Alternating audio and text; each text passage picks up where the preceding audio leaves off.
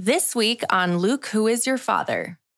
Like, obviously, I was having a hard time taking even responsibility and accountability because I was really also mad that um that it was going that way. And was like, well, fuck, you know, if she, I, if this is how it's gonna go, this is how it's gonna. Like, I'll give you something to be pissed off about.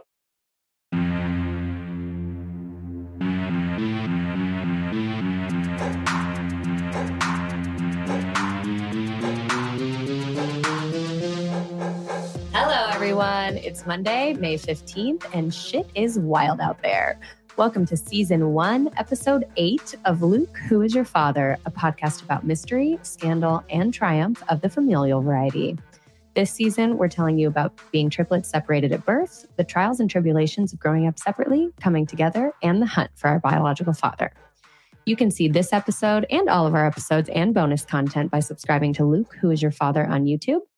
Follow us on TikTok at Luke, Who is Your Father Pod, at Rikki Jump, and at Jules, Who is Your Father.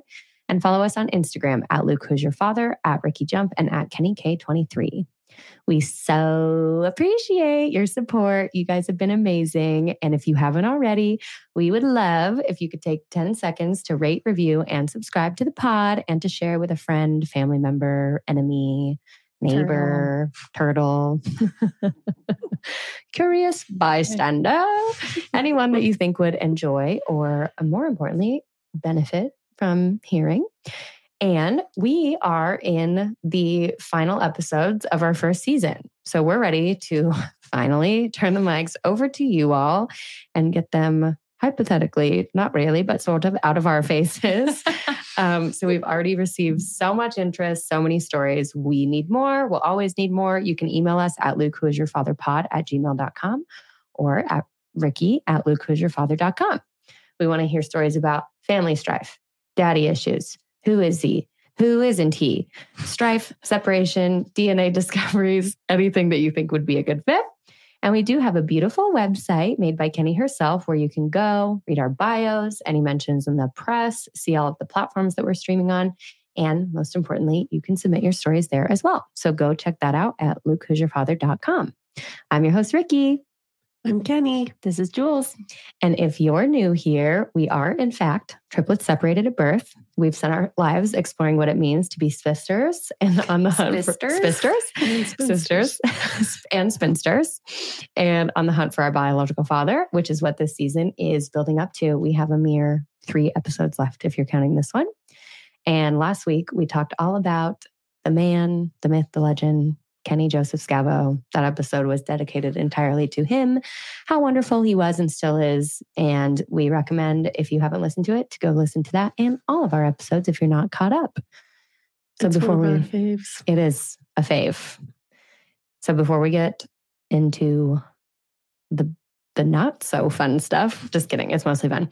Uh, we got to do the crazy question of the day. So Kenny, I want to hear about the craziest most eerie, most impossible, serendipitous, or synchronous moment of what the fuck is happening? How are these two worlds colliding? Does that ever happen to you?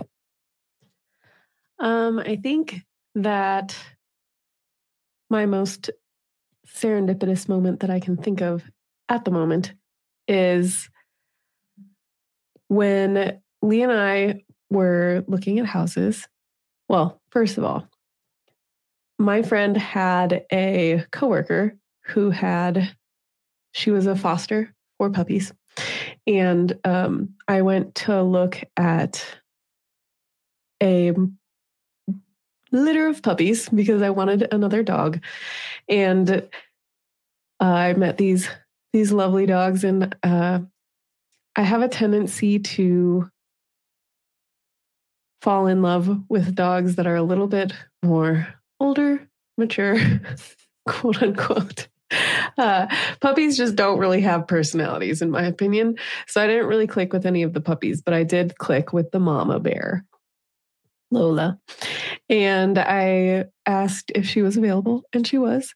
And so then we spent kind of like, I want to say it was a month or so going through the adoption process and fostering and doing meet and greets with Duke and, and Lola and everything. And there was one morning when um, after Lee had met Lola for the first time, and we had gone to look at houses, and we saw this house that we really liked. Uh, Lee more so than me. It had like a really giant backyard, and I was like, um, "Who's who's taking care of that shit?" Um, but we went to breakfast after we saw this house, and it was at a place I had never been before. And lo and behold, the foster, the lady that uh, was fostering Lola, was there at this restaurant. Lola and Behold. Yep.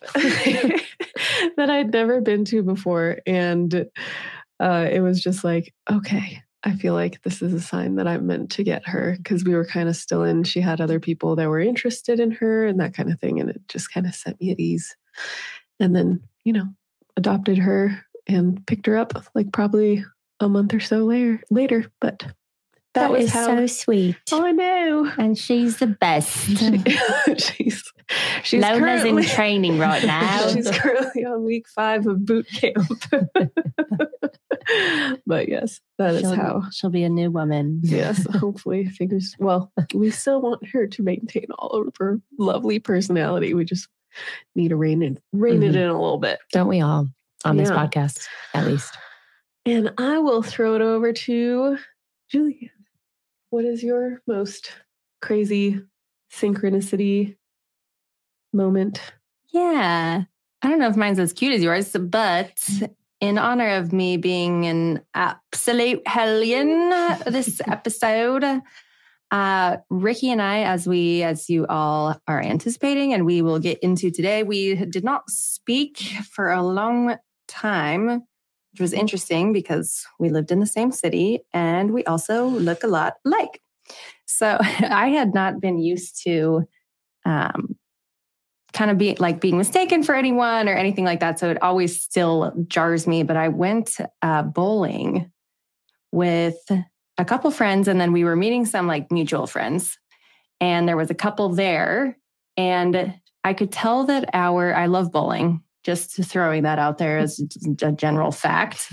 Um, but we were definitely bowling on uh, drinking and and drugs i will say and um this girl and her boyfriend were there and they, i could tell that she was they he was behaving like kind of oddly towards me but still trying to get to know me but there was some something weird happening and then i must have said something about uh, my sisters or made some kind of allusion to it. And this we had probably been together for a couple hours at this point and his eyes got huge and he uh, asked me more about my sisters and i said that i was a, a triplet and it you could just see like the the light switch in his head and he asked me if my sister's name was rikki and i said yes and um, it was her dentist her dentist You were hanging out with Rikki's dentist? I was hanging out with Rikki's dentist, and I promised if you met him, you wouldn't be asking the question like that. Quite the potty animal. That one, um, yeah. So that was it. Was interesting just to see. Um, I don't know what he thought up until that point. I don't. He, I think he expressed to me that he just thought that I he was with someone that looked exactly like you. When wasn't you? So, but that was funny. I went bowling with Rikki's dentist. and with that, Rikki, I will pass it off to you. Most serendipitous moment, please. Oh my goodness. Well, I had two to choose from, and there's a really dark one. So I'm, you know, we've had enough of that, haven't we? So this is really fun. So I, upon leaving one of my jobs, when you're a salesperson and you put in your two weeks, they kind of like don't let you stay. Mm-hmm. they don't want you there sowing discord. So all of a sudden, I had these two weeks on my hands with nothing to do. And I decided to take a little international trip by myself. I still wanted, since I was going by myself, I still wanted to go to like an English speaking country that wasn't too far away. So I went to Belize. So I get to Belize. And if you've ever been to Belize, you'll know that apparently you're not supposed to stay in Belize City. It's just a launch point to go to the islands. Um, I did not know that. And it was before I spent months before my trips doing online sleuthing. Maybe that's why I do it now. Don't know. So I got to Belize City where I had an Airbnb for eight days and quickly was like, oh no, I cannot stay here. This is very bad, very dangerous. Um, my Airbnb host was super sketchy. It was no, no bueno. So I'm like lying in a hammock, trying to figure out what, oh, these are actually two moments of synchronicity. Trying to figure out what I'm going to do. It's so hot. There's no AC. What am I going to do? And up walks this couple. You could tell they had just been like rum tasting and they were talking and they, I overheard them say that they were from Texas. So I was like, I've got to go introduce myself and see what they think that I should do. And it was really nice. I ended up running around with them. They were on a breakup trip because they were scuba divers. So as their breakup trip, they were going scuba diving together and nothing bad happened. but that was nice that they were from Texas. One of them was actually from Austin. But more serendipitously, uh, we did have dinner there that night, and there was a really nice young boy there who looked exactly like Justin Bieber and his dad, and just totally hit it off with them. They were so, so kind. They told me about all of their trips and travels together, and they were just like quintessential man son, awesome pair. Two months ago, I was on Rainey Street to see my friend Drake DJ. Go see Drake DJ. DJ Rake. and I'm walking by this guy and he's sort of starting to try to get my attention. And someone walking, I kept walking because I didn't want to talk to him. And the girl behind me was like, No, he says that he knows you. And I turned around and it was the guy from Belize who just moved here to Austin. His name is Colton. And he really kind of saved my life up to that point, or at least my morale. So it was very nice to just see him pop out of nowhere in Austin, Texas, and be living here now. That is so great. You mm-hmm. have you have some. I feel like all of Rikki's stories have a little bit of a of serendipitous vibe, a synchronistic vibe. Absolutely. I have two questions. Why was I under the impression that Belize is like a Spanish speaking country? It is in Central America. But they don't speak Spanish? No. Weird. wow. and second question Are breakup trips a thing? Never seen one before, haven't seen one since. I feel like I was going to comment on that. I think, I do not think they're the norm, but I have heard of more than one. Seems painful to me, but if you are strong enough for it, go for it. And it almost seems like they would be more they're more common in that you booked tickets to somewhere okay, that are non-refundable and you have to go Okay. so you just go and grin and bear it kind of like, I a like new that. girl where, where they can't get out of it, so they invite the rest of their friends. yeah Or couples retreat. No, maybe not break it up for that one. Anyways, proceed. Rikki, what are we getting into today? so today as promised uh julianne already spoke about our much alluded to rift so we will definitely be getting into why we didn't talk for two years and then before that we'll be talking basically we're just going to give you guys all maybe brief recaps about the last time you saw us. We were in high school, we were graduating. So we're going to kind of just take turns and go through graduation up until us all living in Austin together. And then we'll get into, because it has to be a burning question, why Juliet and I didn't speak for two years, how it came to be that we are speaking every day now. and we will also have Dr. Darla on as a special guest to usher us through this episode. So we'll get into resources more at the bottom, but here uh, at the bottom of the episode, but here did want to clarify it is Mental Health Awareness Month and Military Appreciation Month. So we just want to bring light to both of those things. I don't think it's a coincidence that they happen in the same month.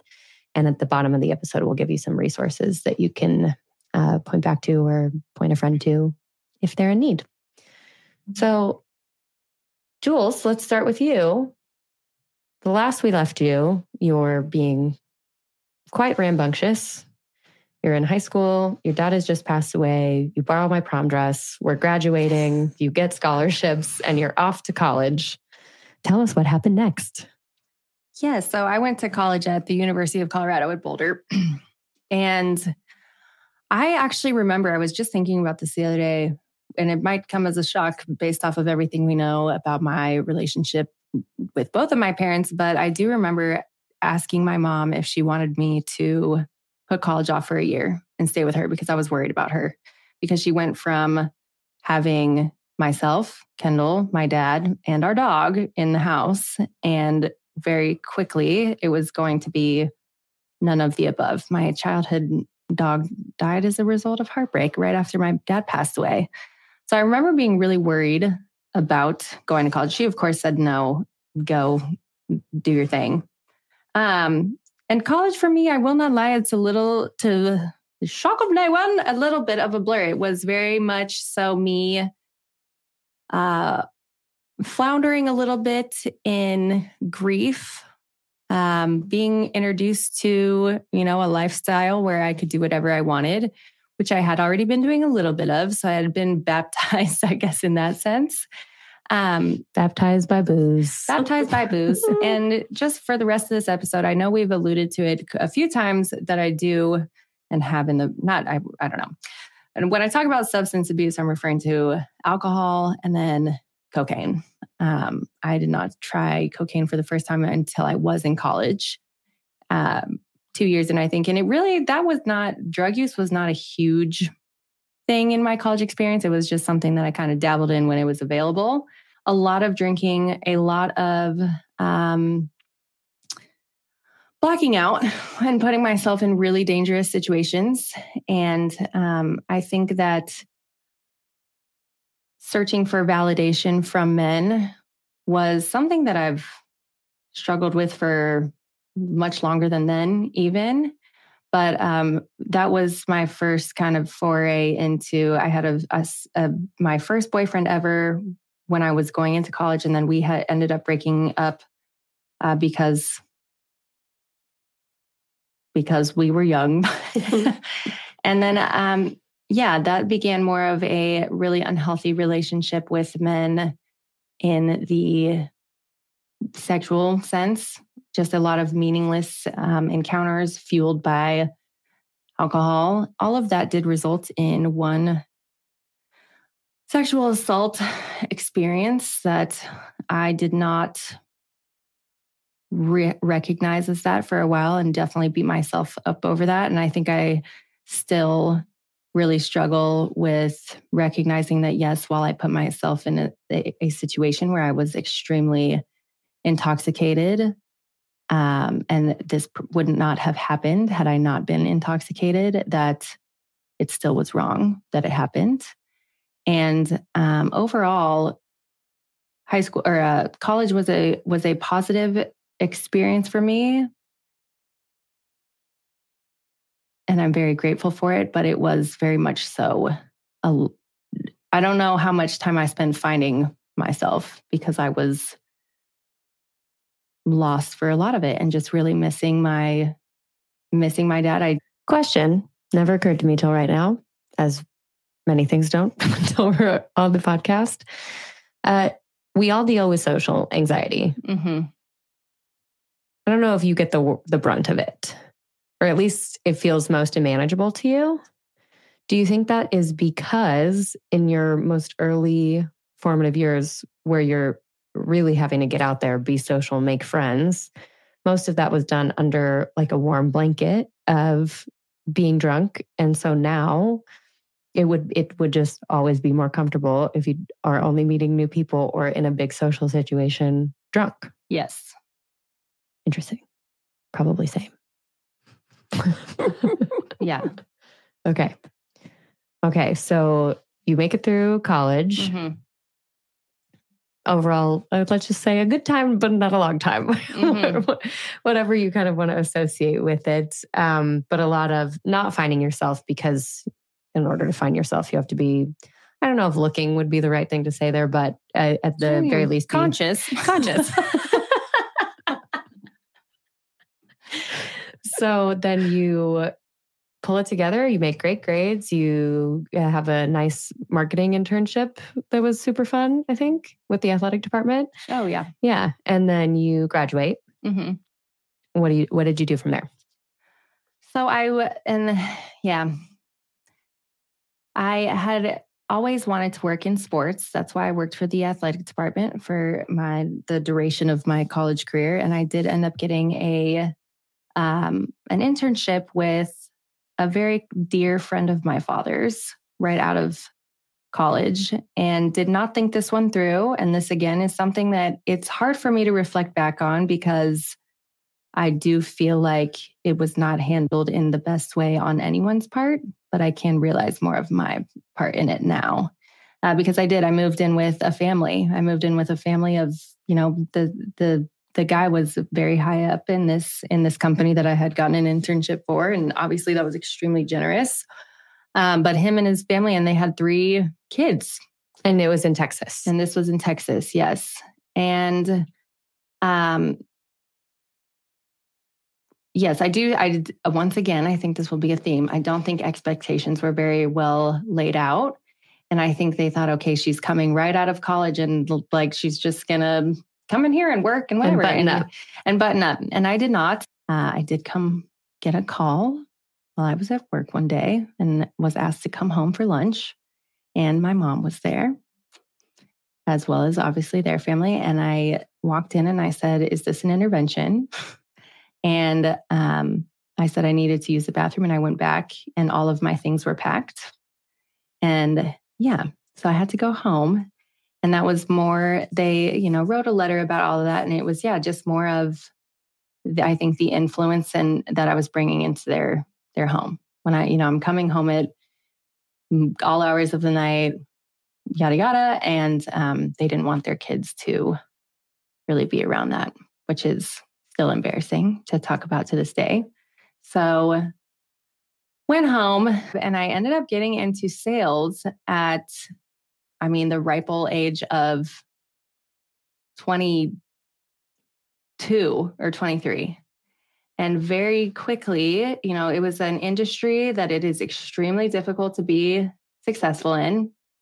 Um, but I was. I um, took kind of took it, sunk my teeth into it right away.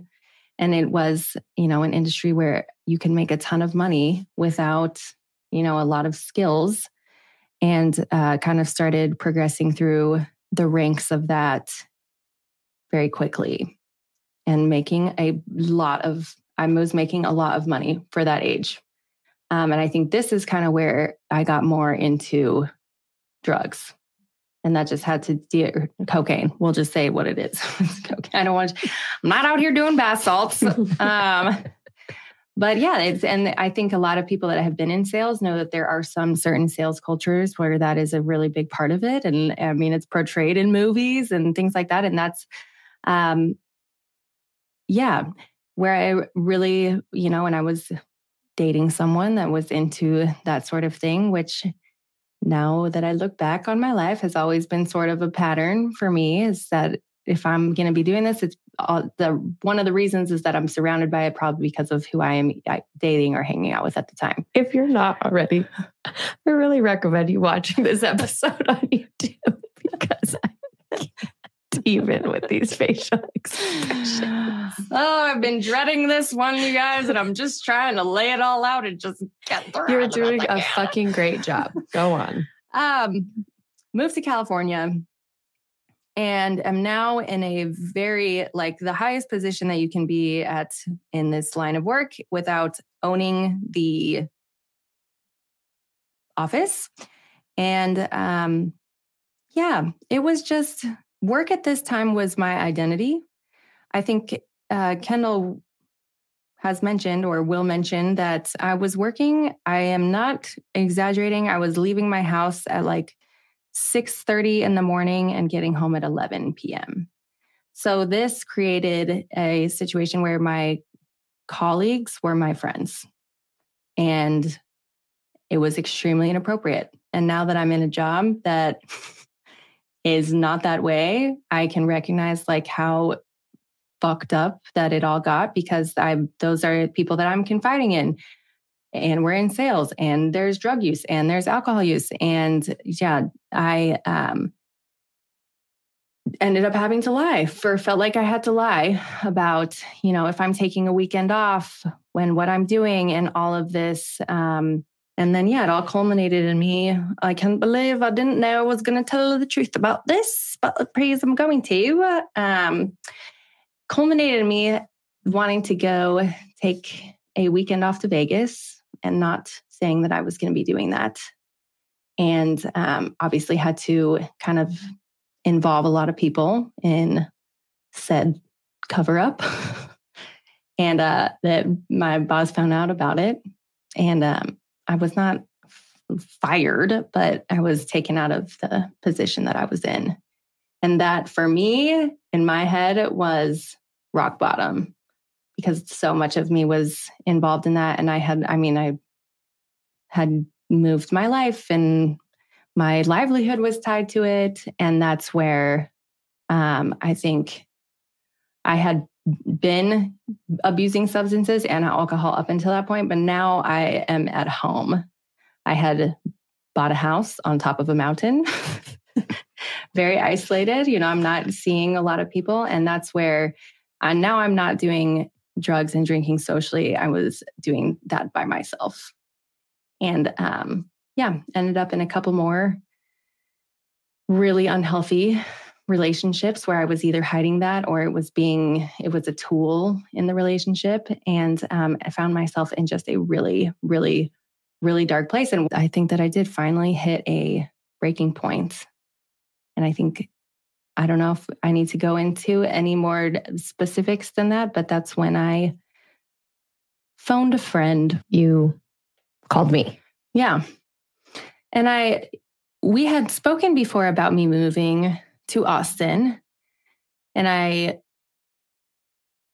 I had wanted, you know, that was not like out of the realm of possibility for me, but, but I was so um, involved in my job and all of that that it was, I think I like entertained the idea, especially whenever we would come visit. And it was just, you know, such a vibe.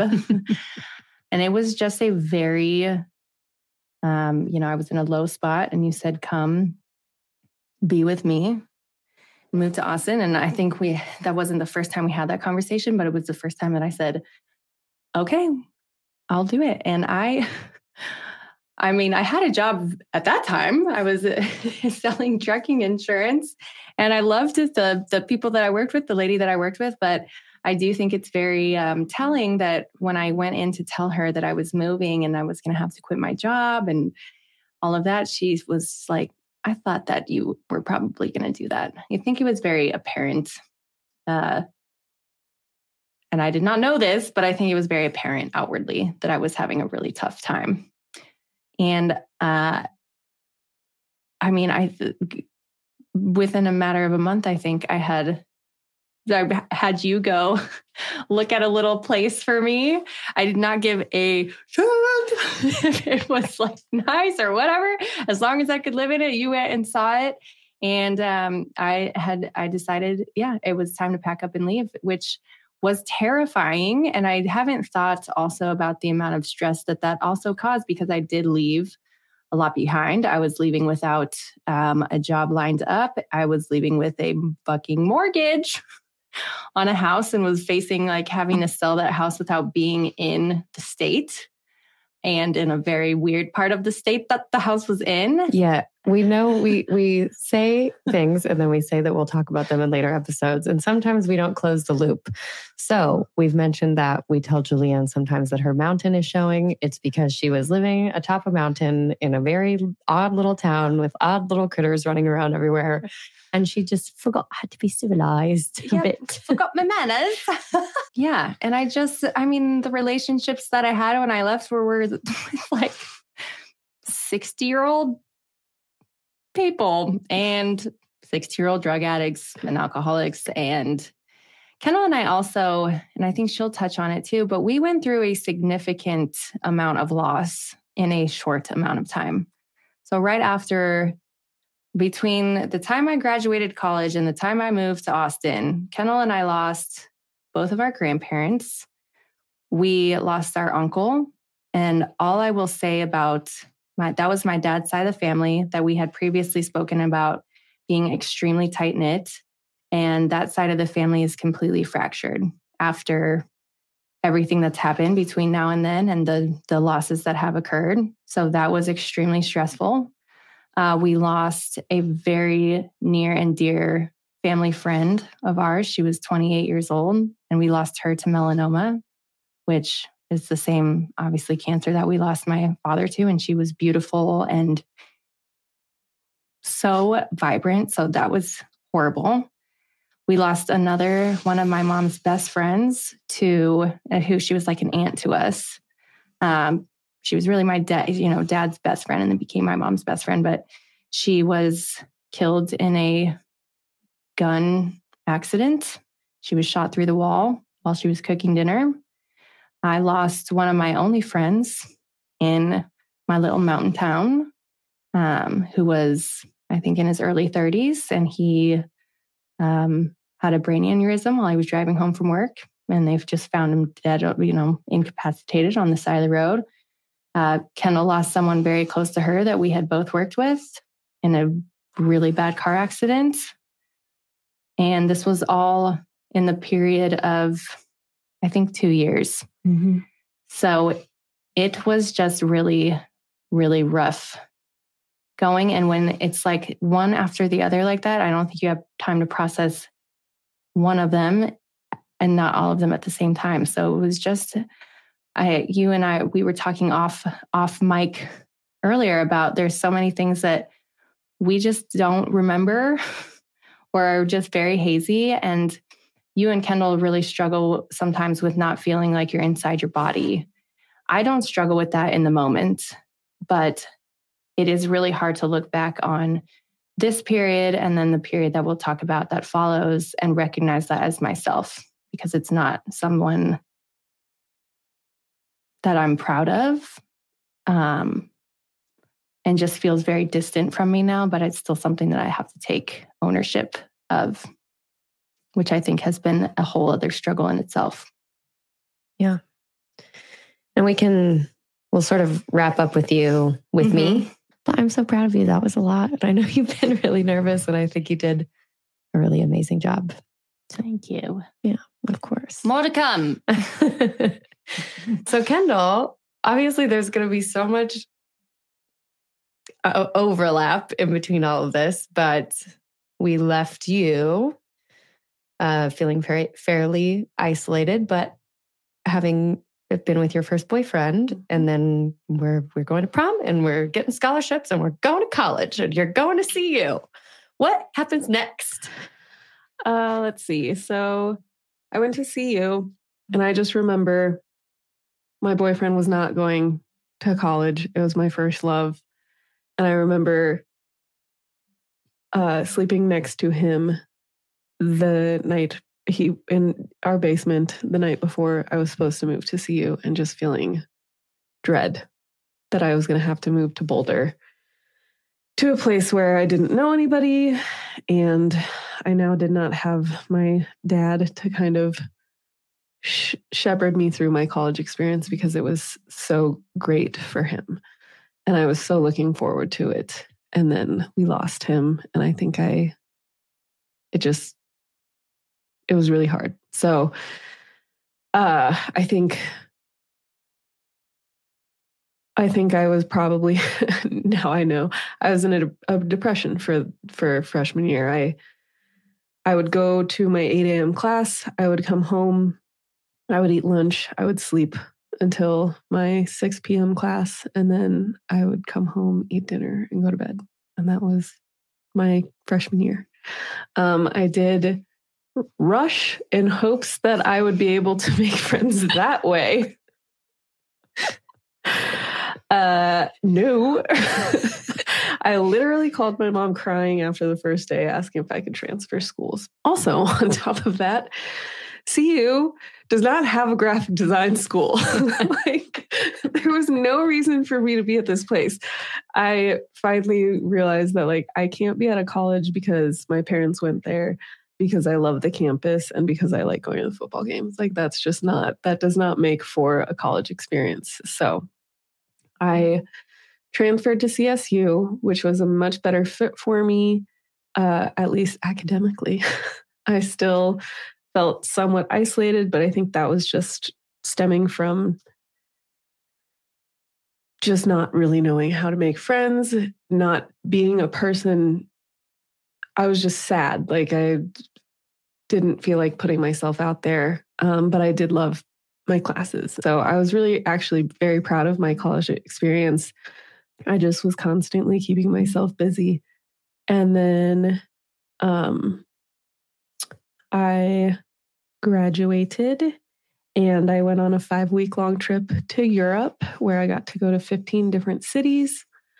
Um, and then I think it took me two weeks after that. I had two interviews and I got the second, my uh, job. And that was my dream job. Um, I loved it. It was, I worked there for three years. I made, met so many amazing people who I still reach out to every time I go back to Colorado. And that was really where I kind of found myself mm. um, post college, uh, where I was surrounded by like minded people all day. so it's like basically impossible not to, you know, form form friendships there. So um that's where I really came into my own and uh kind of became more of a little social butterfly. Um, but then I guess I have to mention throughout this whole time I was dating. I thought we were just gonna breeze right by. Uh, I was dating one of Rikki's former friends. They dissolved their friendship while we were dating, which was really, really hard for me. That was a five year long long distance relationship that I had throughout college and past college into my professional career. So that kind of took like the whole like dating aspect off of the table, the table of my adult my formative adult years. Um, and then he broke up with me. I was devastated. And after that, I think I called Julianne and she was like, I live in a house that I bought up on a mountain and I don't have time to furnish it. Like, do you want to come out to California and help me? Um, so I was like, yes. And I think within two weeks, I quit my job. I packed up my life and I ventured to the mountain in California, um, where I quickly found out that moving when you have $500 to your name is not the best idea. I this is where that uh the money me not being a good person with money comes in because I was uh, I got my first job with my my grown up salary and I did not know how to handle it and I did not save anything and then I was like, you know what, we're going to figure it out. and so I moved in with Julianne she was very kind um, to not make me pay rent, and she helped me with all of my expenses and kind of um, just kind of i guess took me under under her wing a little bit and i was for two months i think just helping her decorate her house yeah you helped me a lot too mm-hmm. yeah um i was like and this is the only way that this would ever work is because I was not paying rent. And so uh, I was like being kind of the housekeeper and like I would Julianne would come home and I would have dinner made and like taking care of my the, wife. yeah, all of all of the animals and everything and then just applying to jobs in Seattle and Austin and just trying to like and there was nothing happening. So then I was freaking out. And Julianne was like, well, come, come work with me. it's going so well. so I got into sales with her and um and she kicked serious ass. I did that for about 6 months and then I went on to, to a conference and then I had my mom meet me at the airport and I broke down and I was like, "Mom, I am miserable. This is awful. I am anxious all the time. I have $200 left to my name. I don't know what to do. I either have to save the $200 or I have to spend it this next week on gas because uh, in the six months that I was working in California, I put 20,000 miles on my car. So, um, my mom ended up floating me for a little bit. I quit the sales job and I became a nanny. Which, if you know me, is not a great fit. Not great. Then, um, my after my grandma passed away, my aunt and uncle were, visiting us, and they lived in Seattle, and uh, they were like, "Well, do you?" I was talking about how you know I was just struggling, and they were like, "Do you have a lot of stuff here?" And I was like, "No." And they said, "Well, do you want to come live with us?" And I was like, "Hell yeah!" and Seattle is my favorite city, I think, ever. and they were offering to let me live with them for free. So I think a month later, I reached back out and I said, Were you serious about that? And they said yes. So I was like, All right, I'm I'm coming. And within the month I packed up my stuff and um I left Julianne on the mountain. that was a really hard goodbye. It was a very hard goodbye. I think that time really um, mended our relationship in a lot of ways. And um, I think we were both really there for each other and uh, we bonded. And mm-hmm. I was really sad to be leaving, but I felt like I needed to because I was going nowhere. um, so I moved to Seattle, um, where I got more nannying jobs and was able to kind of do that until I was able to break back into the graphic design world where I got a job at Zulily. Um, and that was it was great uh, for a while. and I was really I got on Bumble BFF in Seattle. I started making friends that way. Um, and then Which if you are listening and you have done that. Can you tell us your stories? I think that is so brave. It is still not something that I would I would ever do to this day just because I'm so nervous, but I've always thought that was so brave. I worked at Zulily for a bit and then um, once again got passed up for a promotion in a really fucked up way. was working for that company and uh, that was when I moved Julianne down to Austin. And that was when I met He Who Must Not Be Named. And nine months later, there's a baby. nine months later, I made the decision to not do the long distance thing again and move down to Austin. Um, which, as you remember from, I believe it was the first episode, uh, homeboy broke up with me a month before I was supposed to move down. Um, I told him I was coming anyway. But after that, I got back on the old Bumble BFF immediately.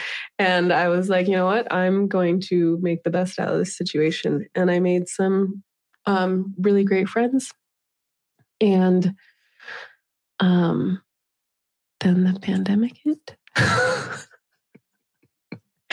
and dude, being a millennial is hard. it's really hard, man. Uh, but I will say, as much as I love Seattle, I'm very happy that I was not stuck there during the pandemic. Um, being in Austin, I think, was really the best place for me because there were patios and, you know, largely everything remained open. And um, so I was able to kind of find my footing here. Um, and yeah, that was then, you know, pandemic. Mm-hmm. my company laid me off. and so uh, I was able to get a another job, um, which was fantastic. And I I loved it there. And then I met Lee, and he uh, helped me get a job at my current company, which was truly life changing. And that, him and that job, and you guys made everything that I went through to get it worth it. Good. Mm-hmm. Good. Yeah. I know we're trying to pack a bunch in. So we're obviously the entire time this is going on, we are all having relationships with each other. And we're so happy that we could could be there for you for that. You have a lot of you have a lot more employment trauma than, yeah. than us. Yeah. And that really sucks. It was a tough time for all. it was a tough time for all of us. But I think that there was one who up until I moved to Austin was, well, I don't know. I was just going to say was thriving. And then I said, nope. so, Rick, you have been here the longest. And I think your kind of journey to Austin encompasses this whole time period that we are talking about. So, I graduated from high school, could not wait to get the fuck out of there. Literally never looked back ever and went to college at Missouri State University and go MSU. Go Woo! go Bears. I have such a fondness for MSU. I didn't go there. I love you all. Fuck yeah, Springfield. I love MSU and Springfield. You've got to. You've got to. Um, so I went to MSU. I just went absolutely buck wild in terms of drinking way too much. But not, it was in the way that everyone around me was drinking, right? Just people blacking out in college. I don't know, go to bars, throw up, blackout, whatever. And then this is when I really put the pedal to the metal on men, mm-hmm. just men. And so I would I really bounced around in college, just a lot of casual mm-hmm. relationships and a lot of casual sexual assaults. Like I think a lot of women and certainly every woman in this room has had an encounter with and i think that's super unfortunate that it's a part of the it was a part of the college experience. I hear it's getting better. I don't know but aside from that gen uh, z shall save us all. uh, aside from that had a really amazing time in college was assigned a project in which i had to study everything about a particular city cost of living so on and so forth write a write a paper on it chose austin fell in love with it uh, decided I had to go to graduate school if I was going to try to move to Austin for some reason. Got into UT for information science and moved to Austin. And so, but the day after I moved to Austin, I was looking for a job, uh, just walking around on 6th Street looking for a serving or a bartending job. I would like to clarify 24 hours of being in Austin. 24 hours of being in Austin and walked into friend's bar and just fell head over head over heels in love with the uh, with the bartender. Very emotionally manipulative and abusive right off the jump. More so verbally abusive right off the jump. I mean, as soon as he had me in his talons, he would not let go and he made sure that I didn't think that anyone else would date me. And it was just a lot of calling me names, um, bringing up my sexual history, calling me fat when I was the thinnest I'd ever been in my entire life. Uh, so that really started a big, big downward trajectory for me. I was not thriving before Julianne got here, quite the opposite. I was also continuing to drink that much, drink with him that much, get blacked out, fight. Things did get physical a, a time or two. Um, but yeah, it was in a pretty toxic cycle with this person. So got into a relationship with him, became isolated very quickly. I can see now, knowing what I know, that mm-hmm. there anyone more prime than a girl who has just moved and has no one here but the girl the, but the, her friend that she moved with lauren i love you jesus christ thank you um, and yeah, my friend Lauren moved down here with me. He was putting her through absolute hell as well. And in that time, I also decided that I hated grad school. sitting in a basement for four hours at night, just like, why am I about to I spend money money here when I can make money out there? So decided to just get a job. Got the first job that I applied for at a software company. Started work there. Right around that time would have been when Zach went to jail for evading many a DUI charge. I think he had like four or five at that point um, because he was uh, a veteran and he had seen combat in Afghanistan and Iraq in 2008, which was the worst tours that ever happened there. So, and I, you know, I had met his family and they were super nice and super smart, and everyone just seemed to be really worried about Zach. So I was really worried about Zach. And he did demonstrate a lot of tendencies that indicated that he would hurt himself. Um, and I just didn't want to be an- another person that abandoned him. Mhm. So stayed with him while he was in jail for three months. I don't know. It could have been a month. It could have been two months. It could have been three months. We broached over one month. I know that for sure. And thought that everything would be better when he got out of jail because he would be so grateful to me for staying with him while he was in jail. That was not the case.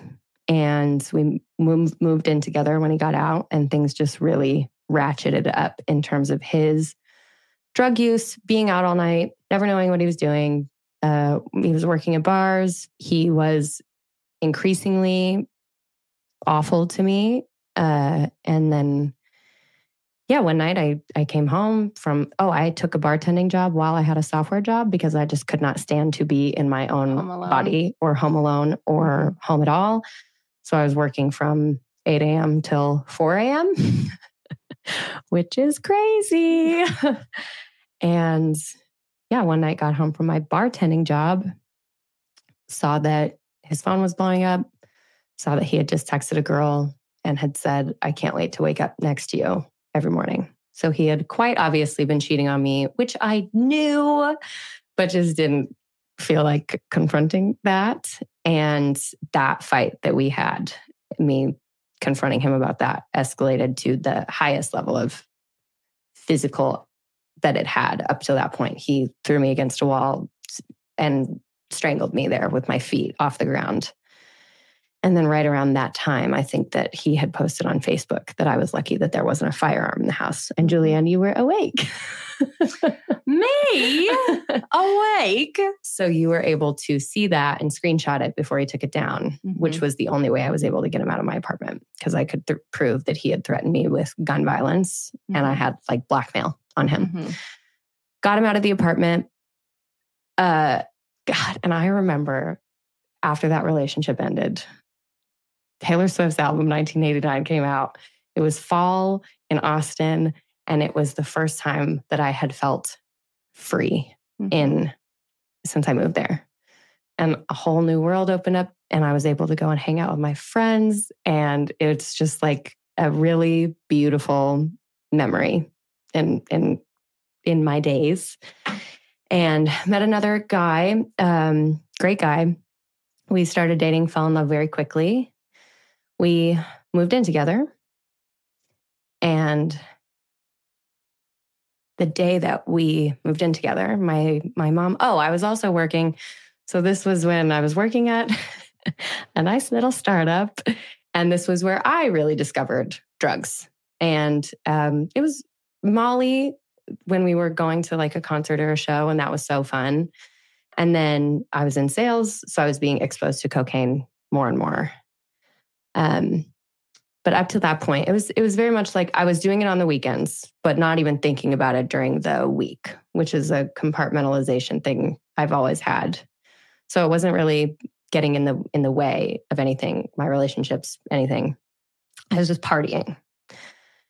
And then my mom uh, called me the day I moved in with my new boyfriend, and she's just calling me off the hook, and I couldn't figure out why. And I finally stepped out frustrated and called her back on the phone and said, What? Why? I'm at work. And she said, It's about Zach. And I said, Why are we still talking about Zach? Because breaking up had taken like a lot of time and energy and effort. And uh, she told me that he had uh, died by suicide, that he'd um, stepped out of his girlfriend's birthday party, his new girlfriend, uh, after he had told her that he'd been cheating on her and uh, shot himself in the head in the middle of the street.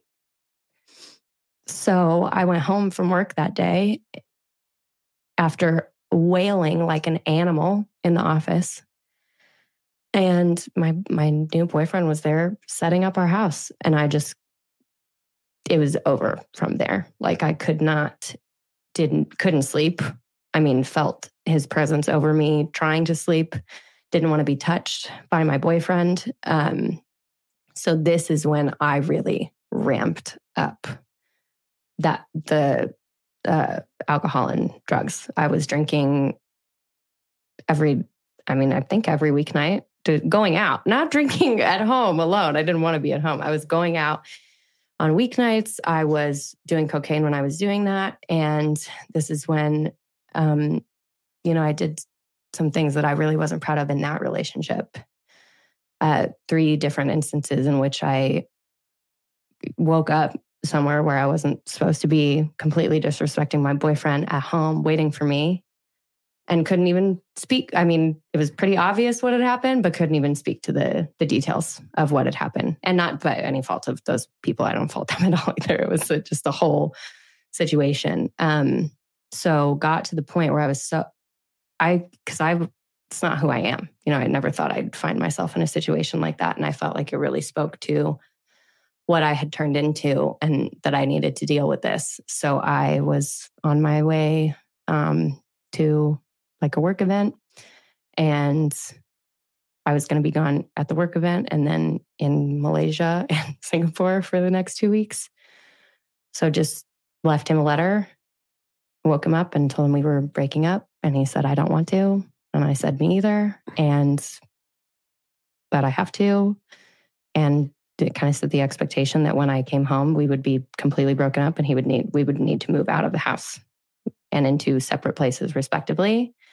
And that is what I did. And then, um, yeah, I was feeling really tormented by that and still had so much affection for him. So we tried to work it out for so, so long, and it just was not happening because I still had a lot to deal with. And that's when I started at Scribe. And started really seriously pursuing therapy, did plant medicine therapy, and that really changed my entire perspective. And I would say that that is when I started making the biggest shifts that I was alluding to in Julianne getting here of just not treating my body that way anymore and kind of focusing on bettering myself.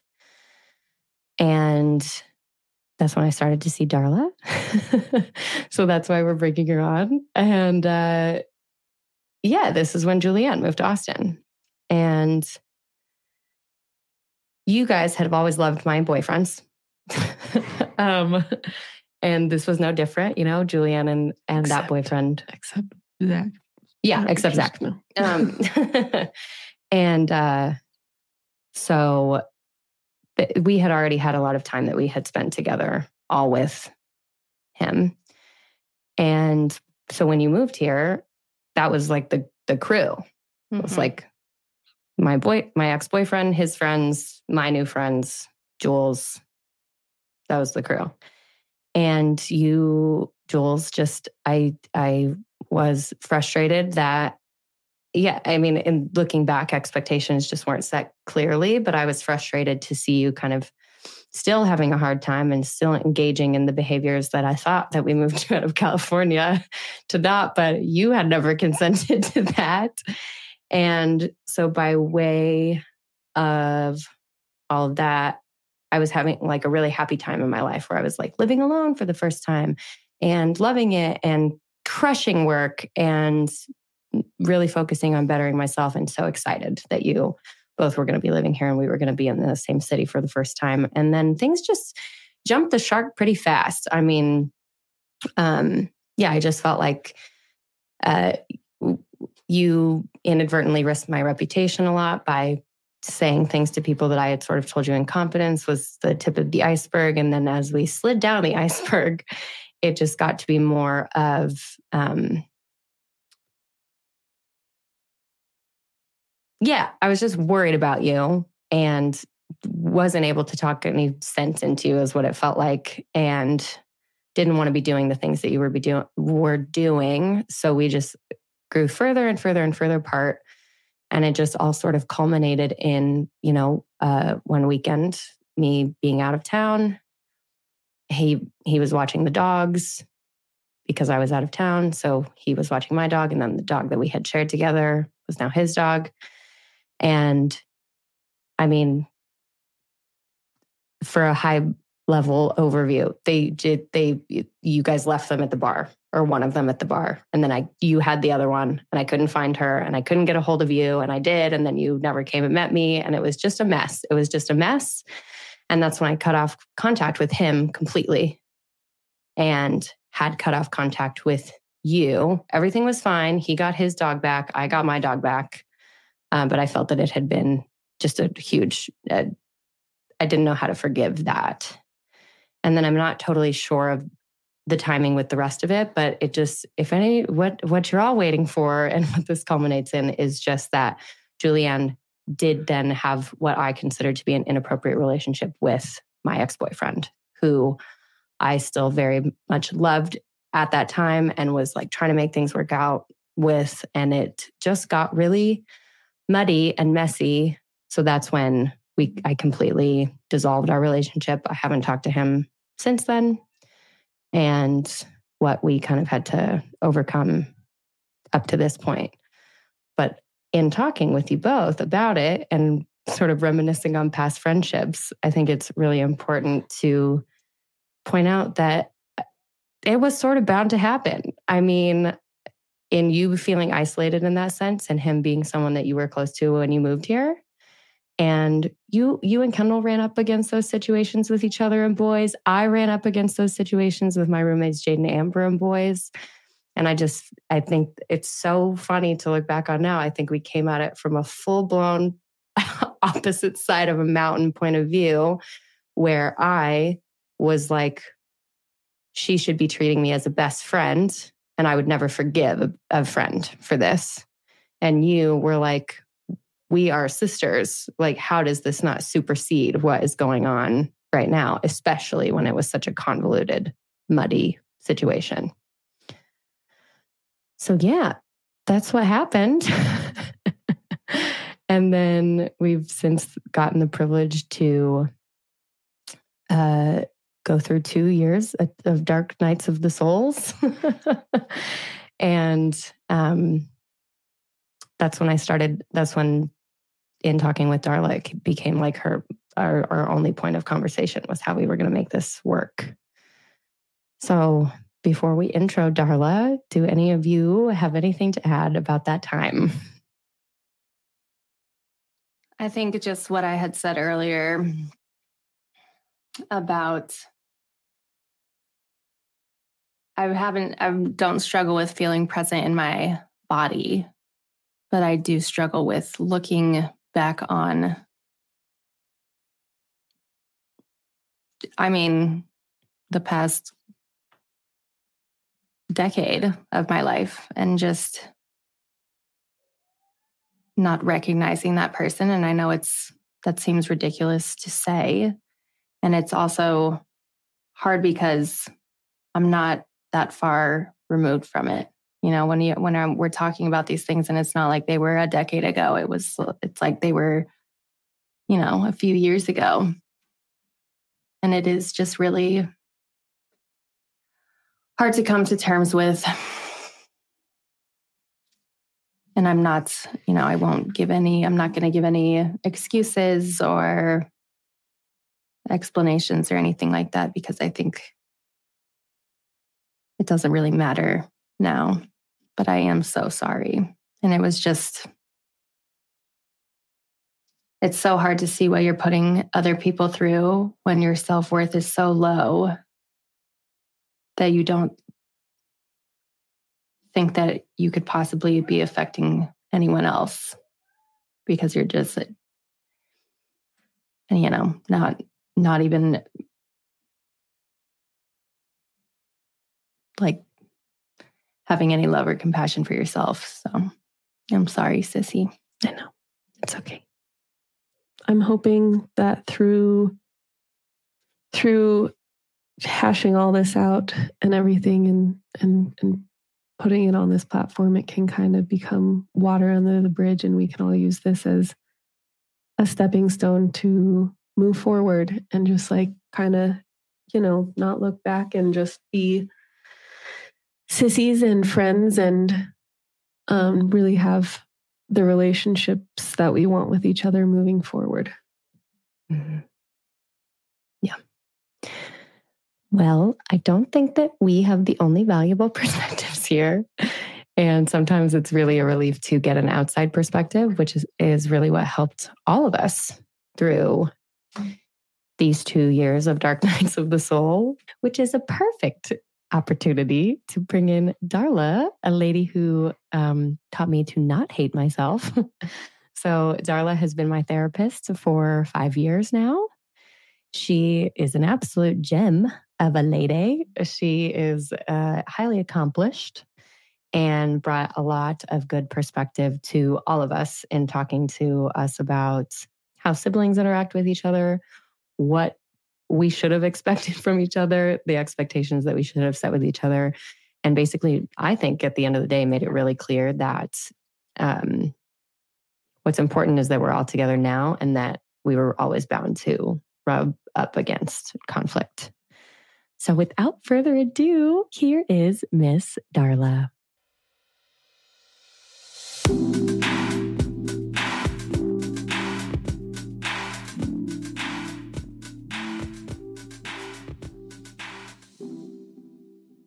Hello, Darla. How are you? Hey, Rikki. I'm great. How are you? I am excellent. Thank you for asking and thank you for being here today. I think I'm more nervous for you to be on than either one of our moms. it's an honor to be able to be here with the three of you guys. Thanks for having me. of course. We're we've been so excited to have you, so have the listeners. And you know that the way that we start these podcast episodes is by asking our crazy question of the day. So, the question that we have for you is What is the craziest moment of synchronicity or serendipity that you've ever encountered, or when you know two worlds have collided in a in a hilarious way? So, Rikki, this answer is going to have to do with you directly. um, it was it was my birthday weekend, and y'all, I have a grown ass son, and we were at Parker McCollum. Kendall's like, "Whoa, you're not home." so we were we were at the Parker McCollum show at Stubbs. Oh yeah, no, Austin. but I'm, I'm saying she's, she's not old enough. No, no, I know. A grown ass son. That doesn't make any sense. I know she looks amazing. I was not 12 either. Like I was young, but I was not that young. Oh yeah, no judgment. So um, uh, that came off. no, no, no, you're good. I, I, always throw it out there because people are like, "Oh shit!" I'm like, "No, no, I was I was young when I got knocked up, but not that young." so we're at the concert and my son actually got tickets and the three of us are there and we're like at the bar and my son has dark brown hair blue eyes and i look over and him and rikki are like flirting and google eyeing and i'm like i look at him like oh oh shit that's rikki. That so i kind of like do the let me move my hair. I'm like this. Oh my god. I don't want her to see me and i don't want like i'm not ever going to tell my son like hey trey that's that's a right. see. Um, and so I'm like, I tell my husband, like, let's let's go over here. So we like move a little bit. They're flirting. My son's like, Mom, did you see her? She's so fucking hot. like, yeah, she's she's really Like something. oh my god. So Jules, do you remember you're you were actually here for this? Yeah. And do you remember what I was doing? No. So, Darla, in that moment, what was happening not that your son is not I just. Feel, or- I probably do. I just didn't realize who it was yeah. because I do remember two very cute boys. But continue. So, not that your son isn't just very handsome, but what was happening in that moment is we were at the concert and Julianne uh, had been, you know, newly in town and was single, ready to mingle, and said uh-huh. essentially that she didn't know how I had so much confidence to go up without a without any um, shyness or embarrassment and just hit on people. And I was like, well, you know, it's either goes well or you probably never see them right. again. And if you see them again, they don't remember you. All, so then I went up to uh, hereditary. so I went up to Darla's son and just like you were like, watch this. Let me show you how it's done. and then quickly just like bailed because it was just like a, a lesson. And then I, yeah, I walk into the office the next Thursday and Darla was like, So what did you think of Parker McCollum? And I was like, Did I tell her I was coming to? Yeah. Yeah. Why? And she was like, Oh, I was standing right there. And I thought that you, you know, I didn't want you to see me and you didn't want me to see you. And we, and I, and I just had literally zero idea that you were there, or I would have given you a big hug and professed to the entire concert venue that you were my therapist, but I just didn't, I did not clock you. You are quite short, but I don't think that's short. so that's very funny. Um, well, if I haven't said your credentials already, you're a clinical psychologist in LPCS, and I've been seeing you for about five years now. So before we dive into the meat of what we're talking about today, could you just tell us a little bit more about you and how you got into your your profession and your practice and what brought what brought you to where you are today? so usually I'm not the person who talks about myself it's about you. So that part's a little awkward. Um, like I said earlier, I did everything ass backwards. I went to college at Texas Tech, was going to be an attorney, and I got knocked up. Had to move back home to my small town. Um, do you guys know who Snoop Dogg is? No, no? not familiar. of course, it's Willie Nelson. So I was like, that's my, that's my claim to fame. Both of them have been arrested for possession of marijuana in my small town. Oh, okay. Um, yeah. 600, total like 600 people. Wow. Um, so I stayed there for four while my son was up to four years. My mom died and I wanted to get out of the town. While I was doing that, I went to community college and got my associates to be a paralegal. Got a job at a law firm in Austin and knew I wanted to like still work and do more. When my mom was dying um, of breast cancer, I remember asking people like, "Don't y'all have counselors?" And they were like, "Oh yeah, like school counselors." Well, school counselors drink beer with my mom, so not ever going to go see somebody like that. Um, but I really thought like, oh, maybe that would be it. Maybe I wanted to work with women who were experiencing cancer. Found out really, really fast. Didn't want to do that. Um, so the whole time that I went to school, I got my LPC, like my undergrad. I got way too many masters to describe because I didn't know what the hell I wanted to do anymore. And then I just went on and got my doctorate degree, my doctoral degree. My goal, guys, I wanted to graduate with my doctoral degree before my son graduated high school. I beat him by six months. Yes. Congratulations. That's amazing. That's awesome. That is so incredible. Can we get, you might not even give it, you might be too humble, but I sit in that office once every two weeks and try to count. Can we get an official degree count? So I have an associate's degree in applied science. I have an undergraduate degree in psychology. My first master's is actually in HR. I hated HR could not, guys, it was hor- worse, worse, worse internship, worst job, could not stand it. Um, and then I have a master's in counseling, a master's in clinical psychology, and a doctoral degree in clinical psychology. Okay. Wow. Six degrees strong. Impressive. That's, that's amazing. She puts us to shame. She does. Well, thank God we have you. So, where we left off, me, Julianne, and Kendall, we uh-huh. were talking about each of our experiences from high school up to all living in the same city together. In that time, I also started seeking serious, I got serious about therapy. And then I got serious about finding out who our biological father was. So that's enter you.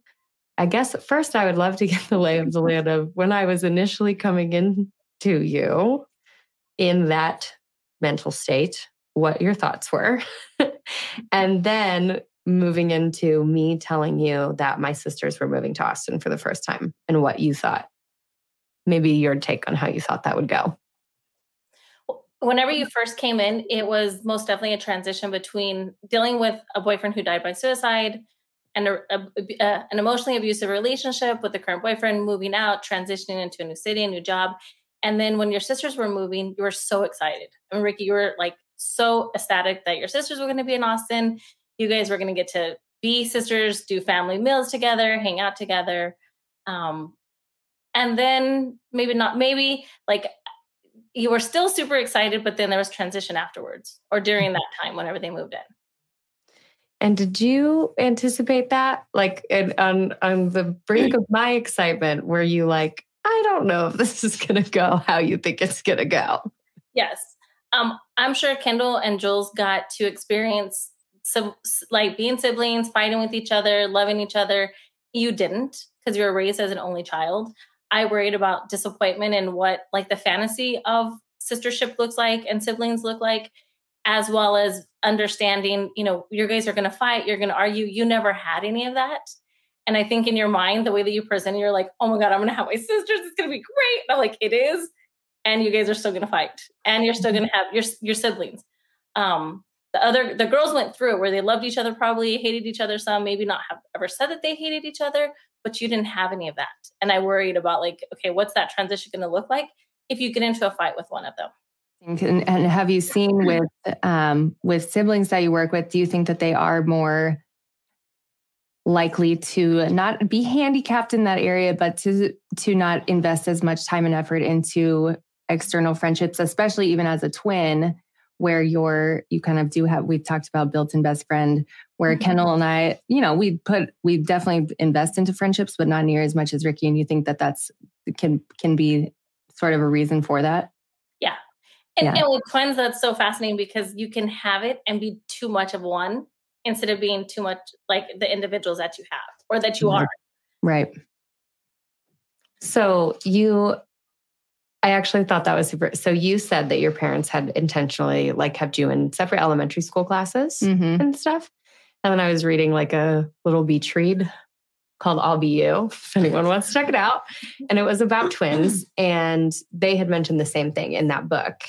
And then had said that it's like a frequent piece of advice when you start to go looking for, when you find out that you're pregnant with multiples, to try to individualize them as much as possible so that that doesn't happen, Darla. So would you agree with that? That yeah. you, you, that's good advice? it's interesting because a lot of times it's not the twins, it's the parents. I mean, think about how much mm-hmm. easier to buy like two outfits versus four outfits or five or six. Um, or so much easier to just be like, okay, your girls are going to sleep together in the same room, same bed. You both like the same thing to kind of like, you know, um, herd cats together to keep right. them together instead of keeping them individually. It's a, it's a lot easier for some parents. Speaking of cats, I will be right back. I will say that I feel like um, I remember when Julianne said this the first time we talked about it in the podcast. Um, I don't think our parents put us in separate classes to inter- I in individualize us. I think they did it because we would be distracted and we would be getting in trouble all the time.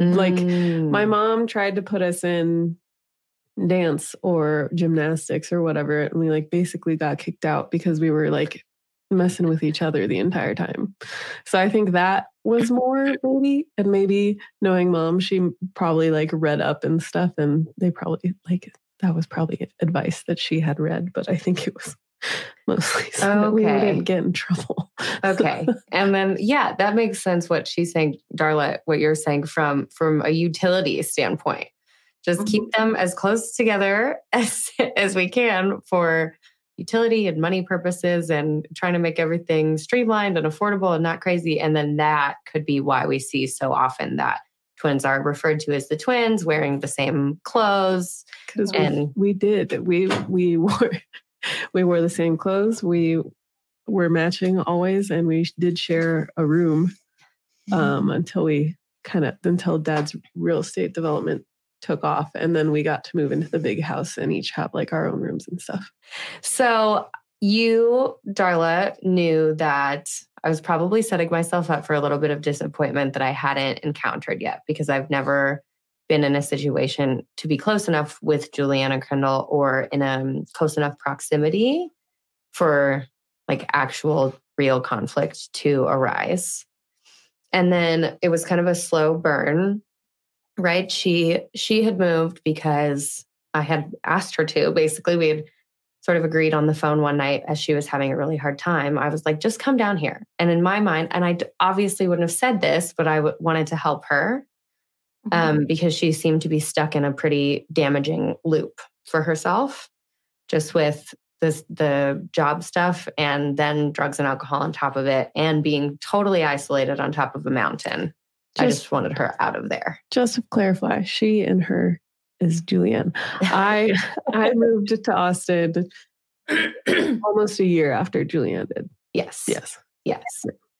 And I think when Darla's talking about me being so excited, it would be for Julianne to be moving and for you to be moving her, Mhm. like the yes. event. Yeah. yeah. Yeah. So I didn't necessarily take proper stock of the fact that once Julianne got here, just because she was in a new location, she would be super inclined to change her behavior immediately. And then it was just little things that started to pop up. So, can you walk me through what you would even say now when you're starting to see like the slow fraying of a relationship, what that looked like on your end and what you advised me? So whenever whenever Julianne moved and her you said her behavior didn't change, my thought was like with you, you wanting it to change. Like you wanted to like be like the savior, like to help her, to have her do better, to have her grow and not understand that she's still a person and has choice. And that like loving her is both of it. Is having her be who she was, going through all this stuff, as well as her still coming down, being your sister and loving you. I think that was probably one of the hardest things because you didn't want her to experience all the negative. And then I also think it was really hard because you were looking in the mirror and you were worried about going down that path. So, Darla, this would have been um, things things escalated, right? And basically, the the overarching theme became that uh, I felt like Julianne was telling pe- things, people things I didn't want them to know that I told her in confidence, essentially, like in, in social situations, and then had just become like there were a few incidents in which she became uh, like I felt that she had really disrespect, disrespected me um, my life that I had built here eventually had been really irresponsible for like my with my dogs and then had gotten into like an inappropriate relationship with my ex-boyfriend. So this is when we hit like the final like I come into your office and I tell you like no we're not talking. I don't know if we'll ever talk again. Mhm. And this is where you start to have to try and counsel me through that. And you were always quite bullish on, I mean, I think it was the topic of every therapy session for like two years. and you were always quite quite bullish on me the question that you would always ask is you know well what would you have to do to make what how would you feel if something happened to her Mhm. tell me more about like what you saw in me through that conflict and where you were trying to get get me to I like how you say it kindly bullish. So, guys, I say that my asshole question. Like, I, I am a true asshole when I say this because I would be like, okay, Rikki, like, I understand you're hurt, um, everything that's going on. But what if something were to happen? And she'd be like, I don't know. What do you mean if something were to happen? And I would say, well, this is an asshole question. If your sister were to die, could you just be like, okay, you know what? She's dead. I, I feel bad because my sibling passed away. I'm going to mourn it, or am I going to be fucking devastated? and usually Rikki would get very emotional, be like, well, the latter. She'd be fucking devastated. Um, I think during that time, Rikki, too, it was healing your inner child too. Um, I did go back and look at like the EMDR thing, and I was like, oh, there was a lot of like healing the little girl of healing the little girl who was by herself, who longed and wanted to be with her sisters, and her sister was here, but her sister wasn't doing what she wanted. And I'm sure that the girls experience that with each other, where one of you wants to do something and you want it, you're like pulling her and dragging her. And then also trying to set healthy boundaries where you're like, I don't, I can't see her like hurt. I think at first you got pissed off because she was hurting you because of like the the social scene. But then it was, no, no, no, you're she's hurting herself and you couldn't see her hurt herself. Mhm. Does that make sense? yes yes definitely And that was the entire time that we were not speaking. I think that's where more more where I was coming from is I was just distraught that yeah, and I would always think about what if something happened to one of us? What if something happened to one of us? What if something happened to one of us? And I guess it's a lot easier to think that way when you are the um, offending party, but I was also just have, you know, I knew that she had a boyfriend that she was really serious about and things like that. And I was really struggling with already having missed big moments and missing more. yeah And and working with Rikki during those big moments was difficult to have you miss those moments. well, darla if you had been kendall's therapist during this time what would kendall what would you have asked darla if darla what would you have told her Um, I think I would probably just ask if there's like any way that I can like help the situation in any way, which I know that there wasn't. And I was just very much trying to be there before both of you and that kind of thing. Um, but yeah, you did. You like mm-hmm. I, I do think that you did because you didn't you didn't from from where I sit and from what I heard, you didn't stir either one of them. Mm-hmm. Because sometimes people do. You didn't stir either one of them, you just like listened and like loved both of them. And I don't know if you were like, oh, please, y'all get together, like it'd be all three of us um, when you were by yourself. But from where I said again, you it looks like you did really good. That you're like, I'm gonna hold space here, hold space here, and not judge either one, and not try to like force them to be like sister sisters mm-hmm. or talk to each other and all that good stuff. I know it, it has been kind of an interesting dynamic because I think um, I did want them to get like back together so badly. Like, because I moved down and then what was it? Like four, four to six months later, they stopped talking. And I wanted them, but it's been super interesting because I sometimes find myself missing when they weren't talking because I got to spend more time with them than I ever have because I would make a point of seeing, I really tried to see both of them like at least once a month. So I would like switch off weeks where I'd be like, okay, this week I'm hanging out with Rikki. This week I'm hanging out with Julianne. And that was really nice. But it did um it did always feel like there was like an elephant in the room kind of a thing. Have you not been trying to hang out with us since then just because we've been doing the podcast every yeah, week? I mean, it's like, hold on. no, no, yeah, it has been because I'm like, I already see you guys. So, um, something yeah. that I'm going to work on. no, but yeah. our little How important do you think it is, Darla, for for more than one when you have a group of more than one sibling who I think you have to you have to take age into age into account if they are close in age. How important do you think it is for them to spend time with each other separately as opposed to like all in a group? It, well, it depends on how much you want to foster the relationships of each one. The dynamic between the three of you guys is, I think Rikki still has, like, had and still has this little part of her. You two will always be sisters. Like you guys were raised together. And I think sometimes it's like, well, Rikki won't be your sister. Um, one of y'all's podcasts, I don't remember which one said it, but one of you, and maybe it was Kendall, but Kendall was like, Rikki, you're always going to be our sister. I think that Rikki didn't always feel that way and doesn't always feel that way. Um, so I think it's important to still like you two have like 18 years. Rikki's trying to make up time, you know, individual, individual and collective time together. Um, I think it's important, just like you would a friendship or a relationship. Do you think that um, because Julianne and I did have our, you know, 18 years under our belt of living together and being sisters, do you think that made it like easier for us to kind of like just automatically assume that Rikki was our sister and that we could behave with her in the way that like we would?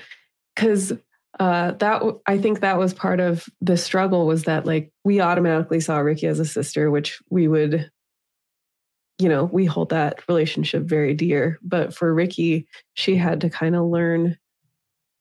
It was more like a friend friend relationship. I think. I think that's a good point. I think maybe when I was doing whatever I was doing, I was expecting unconditional obviously love, but just just not expecting to be have to face any consequences from my sisters because they were my sisters. And I guess yeah, there's there's a difference between you and Kendall, and I think maybe that made me angry because I was like, "What the fuck." You're supposed because, to love me regardless. Um, I, because I had demonstrated that that was how it was going to be. yeah. Yeah. What was the question for Darla? Did, was uh, the question was um, do, do, you think, think that, that, it was easier for us to see oh, yeah. Rikki as a sister and her to see us as friends? And you guys talked about it on one of your podcasts about fighting with each other and then your parents wouldn't know. Rikki didn't have that person to fight and then to come back. I mean, think of when you guys were kids. Like, what what's one of the biggest fights you two had? like together? Oh, there was one where we literally were like wrestling each other out the front door, and our neighbor had to come and break it up in the front yard.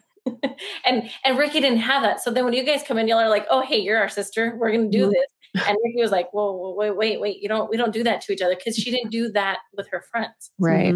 Mm-hmm. Yeah, I guess that is so. With you, Julianne, I mean, were you surprised that thing got, things got to Yes. a boiling point where I was like, I'm no, I'm done with Yes. One hundred percent. Okay. And then I think mad. like obviously I was having a hard time taking even responsibility and accountability because I was really also mad that um that it was going that way. And it's like, well, fuck, you know, if she, I, if this is how it's gonna go, this is how it's gonna. Like, I'll give you something to be pissed off about, because I was, yeah, I think I was obviously sad, but really, yeah, angry that I at that, because I did not expect it to go that way. I do think, and I, I was thinking about this this morning. I do think that it was overall extremely constructive because I know that you and I had just talked like two days yesterday. Oh my god, about and I think that I had said something that made you wor- you know that there was someone back in my orbit that you were worried about and maybe using me using drugs or you know getting crazy like that again. And I was like no it's not going to be a problem. And I what I said to you is I'm just over that hump of you know I don't I don't want to feel like that again. I don't want to see the sunrise anymore. It gives me so much you know anxiety even think that. But when in truth it's and it's it's I'm doing it for me but I would not risk my relationship with my sisters again. And I think I, I'm gonna cry. I think I would, didn't say that to you right then because I don't want anyone being like, "Oh, well, you have to do it for you. You have to." And it is me doing it for me, uh-huh. but that's just it's not like it's a non-option. Kendall's not as, you know, we don't. It's not as easy to get her excited or to get her to be expressive or to, you know, look forward to something or whatever it is. And it's just how she is. And I think we know her well enough now that that doesn't bother us, but it definitely bothers us with other people when they mm-hmm. don't meet our expectation of like liveliness and expressiveness and things like that. It's it's nice to know that that doesn't bother you guys because I've literally talked to my therapist about. Like, I was I like, mean, Rikki told me something, and I didn't react the way I think she wanted me to, and now I feel like I need to address it. It might actually bother Rikki more than it bothers me now that I'm thinking about it. well, there is oftentimes if Julianne and I are ever sitting mulling over things, just the grand grand life suppositions, if you will. It's always me that says, "Do you think Kendall hates us?" Mm-hmm. and then it's always you that's like, "She might. I don't know." but it is always me that asks the question. But I think, and if I say she might, I don't know. I think I I feel maybe she's annoyed with us, or maybe she doesn't agree with us on something. But I know that she does not hate us, and she would never. Oh no, I'm asking if you think that she likes us as people or would be friends with us. Yeah. that that is the doubt that I encounter in our relationship.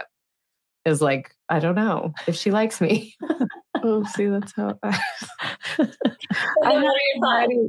I had anxiety starting this podcast with you guys because I was like, I feel like they think that the podcast would be better with just them because they look they look the same and like it, No. I, I've always felt like I make our narrative less interesting because we're not ide- like we're not all identical. What the fuck? I know, I know. Kendall, you're very, it's very interesting to have you. Like, I don't know you, I just know you from what Rikki has said, but the balance that you bring, my thought would be is like, okay, I don't, again, I don't know you, but you're probably like way, way, way more like sensitive, caring. Um, and your like calmness and intriguingness is it's like intriguing to listen to to be like, oh, what's Kendall gonna say? Or or it what's she not gonna say? Why is she holding back? Because I think you hold back. Mm. I've not held back the most in this podcast that I ever have in anything we've ever done. So, That's getting there. So, Darla, getting back to what we so Julianne and I are having a bunch of strife. We're going in and out of talking to each other, and then like a big thing happens, and then we're we got to a point where we might have been able to get over that, and then another big thing happened. Was there at that breaking point, and with everything that was packed into that? After that happened, did you think at any time, I really don't know if she's going to talk to her sister again. No, I thought that you would always talk to her. It would take time. You were hurt, like you were crushed and devastated, but you would talk to her. hmm And so when I came to you two years later, like I think that I had been showing wear anyway. Like I think it's something you were really trying to soften me up. Colin was really trying to soften me up. And then, so before I received the letter that Julianne Kate gave me through Kendall, did you think that making up was imminent or not? And I don't know if you remember, you did an exercise where you wrote her, but you never sent it to her. You had texted her, like the hurt. Yeah, No, you had that. We you did you did a homework assignment, but you never. You were like, I'm not going to send it to her. I'm like, well, that's fine. You don't have to send it to her. Just like because you're really good at writing, just that way you have it out. Um, but yeah, I did think that, it, and especially because you were getting closer to Kendall, that it was inevitable for you all three to be together. Mhm. So then, when I received um, the letter, which we'll talk about more in next episode, but and we're kind of getting to the point where we're making up. What were your thoughts? What do you think I could have? What were you like wanting to kind of grab and scream at me that you couldn't? um, and what would you have wanted to tell them as well? to well for you to be like because i tried a lot to be like jules is jules and let her like be who she is and still love her like that unconditional love.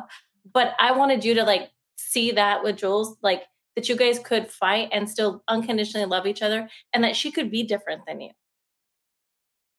Because i think kendall is you you're like oh yeah kendall's really different. But i think jules you're like well she's she is different but she's really not really different.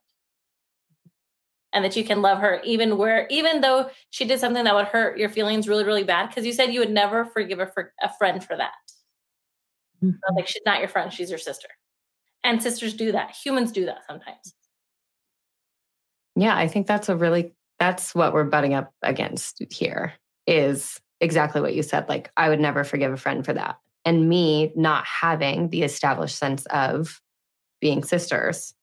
So this turning into an even bigger minefield than it would have been with, with like for instance, if it were Juliet and Kendall. That's interesting. Yeah.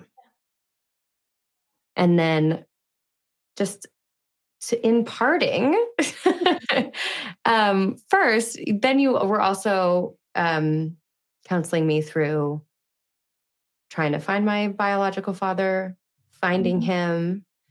And we've seen now on the internet that this is a whole community of people, um, donor conceived people, or not parent expected, or a whole group of people whose lives have been upended by DNA discoveries and leave everyone feeling a little bit differently about it. Do you see that often in your work?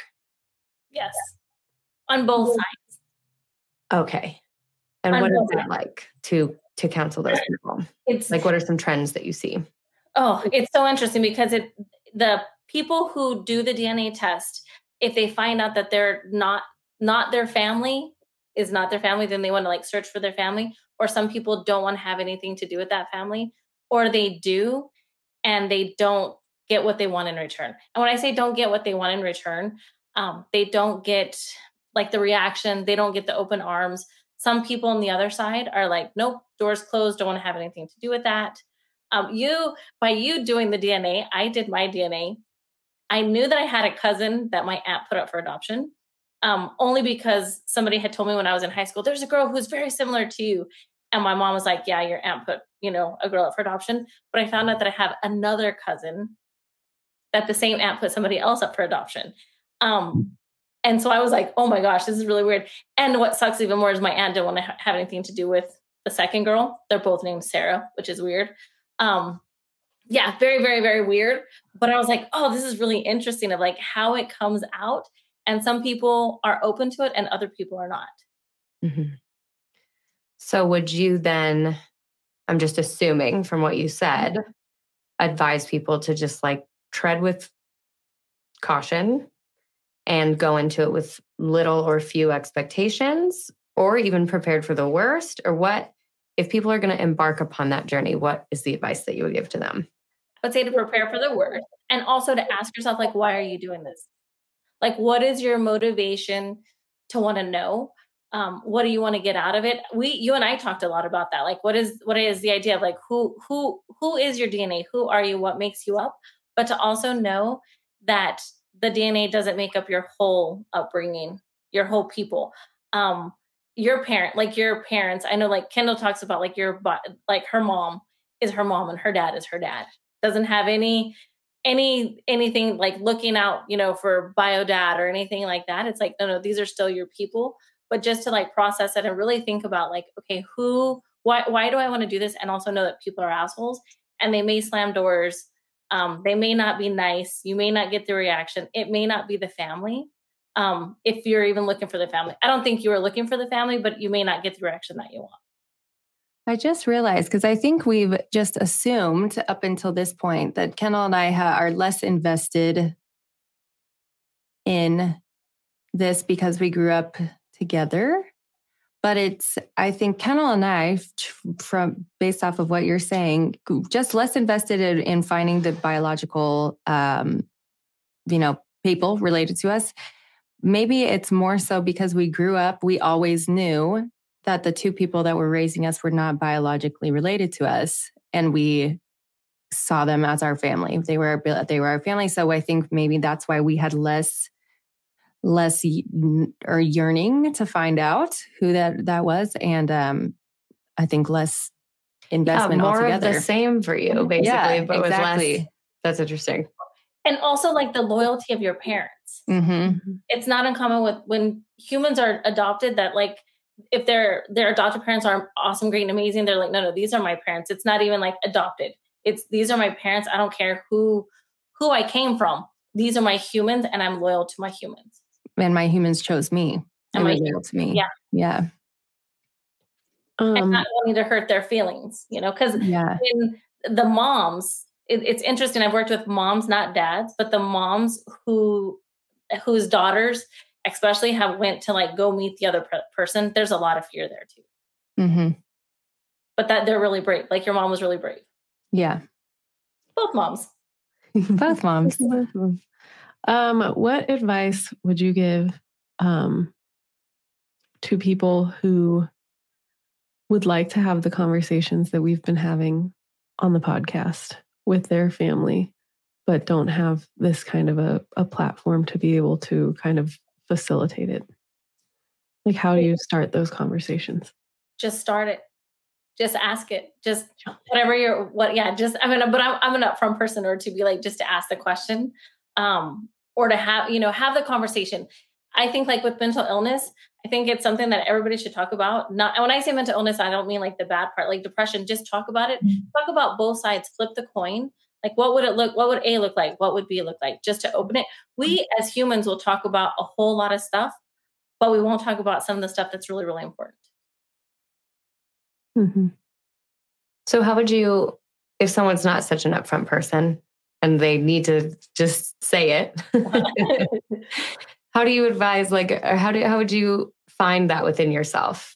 And a lot of people don't necessarily know what the question is. Like, how do you uncover that for yourself? Well through therapy and whatever their modality is if they're talking writing um, songs whatever their way of like expressing themselves i would recommend to do that. And some people have like i call it the effective pause where i can come on and say it today and then i need to have a couple of days to process it because i got more other stuff to say. But then other people are like no no no i got a couple of days and i need to think about it before i say it and how do i say it? And just have the uncomfortable conversations Mm-hmm. I, I think with COVID, it was so interesting working with humans. How many, okay, and you guys are going to be like, oh my gosh, Darla. Um, Rikki already knows. But okay, how many times do people say, like, oh my gosh, did you get the COVID vaccine? Lots of mm-hmm. people, right? Mm-hmm. How many times, like when you're on a date, how many times do people say, like, oh, hey, do you see a therapist? When was your last STD test? Mm-hmm. That's way more awkward and odd, right? Mm-hmm. But we are talking about COVID. So I'm like, why can't we talk about all this stuff? Why can't we just bring it up and just ask the question? And I think I think more people are open to hearing the question than not. I think it's mm-hmm. the more belong the fear belongs to to the person that wants to ask the question. So I think it, you keep saying, you know, put yourself in in that person's shoes. So I think overcoming, having, being able to overcome that and say, okay, I'm really scared to ask this, but would I be offended or hurt if someone actually asked this of me? And I'm sure if you're wanting to ask that question, the answer is going to be no, I wouldn't be offended if something someone asked it to me as well. So maybe just kind of trying to conquer conquer that fear that way. And most people want the question to be asked. Yeah, exactly. And to have the conversation. Mm-hmm. Amazing. And then just one last thing. So I mean, we're going to get into how Julianne and I made up, how that went in episode nine. But obviously it happened or we wouldn't be sitting here today. Um, so how does that make you feel, Darla? I'm super excited. Not, I never have goals for the people that I work with, but I'm super excited, like to be able to hear you guys, to see you guys. Um, I just would encourage you guys to be able to have like conflict conversations. What would it look like if you guys all didn't agree? Um, and you're able to like hold and be like, no, I don't agree with this. I think you guys should pick a topic and each one of you have a different a different opinion on it even if that's not truly your opinion kind of do like debate be like have this topic and be able to have the conversation um and I then I also think that like Rikki and Jules need to have like the same one and have Kendall be by herself and Kendall be like, no, no, this is what I think, this is what I believe, and hold it. I think that's such a fun idea. We could we got to flex the muscle on unimportant things before we flex it on important things. Yeah, practice yeah. for conflict. We should like practice. trial. Interesting. I love this idea. we'll do that for our next game night. Yes, next game night. Well, Darla, thank you for your counsel over the past five years. Thank you for joining us just in time for Mental Health Awareness Month and Military Appreciation Month. Uh, I know that you help people in that Venn diagram often. um, but we so appreciate you coming on, and I so appreciate you just being there for me for for five years. And I know that the audience um, appreciates your unique insight. So thank, thank you. you. And it's been an honor for you guys to let me be a part of this podcast, and Rikki for you to let me be a part of your journey. I appreciate it. Thank you. Thank, thank you. you. so much, thank Dr. Darla. Good night, Dr. Have a good night. Nice to meet you.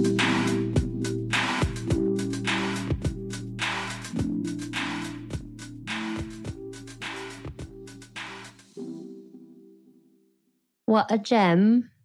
She was lovely. She is, I can see why. I can see why.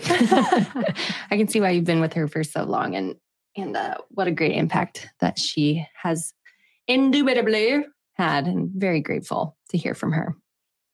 Um, I just wanted to share um, a t- just one thing that she said that really stuck with me um, because it's a way that I've been thinking ever since, as Julianne uh, pointed out, we had like a really tough couple years where I think we were literally at funerals, you know, every other month or something. It was ridiculous. And ever since then, I've kind of tried to treat my relationships as if if something did happen to that person, would you be proud of the relationship? Would you have regrets, anything like that. And I think that's a really good way to treat life, but uh, it also comes from a very deep place of a lot of fear. My my biggest fear is losing people, and I think uh, part of the reason why, and we've talked a lot on this podcast about my friend issues.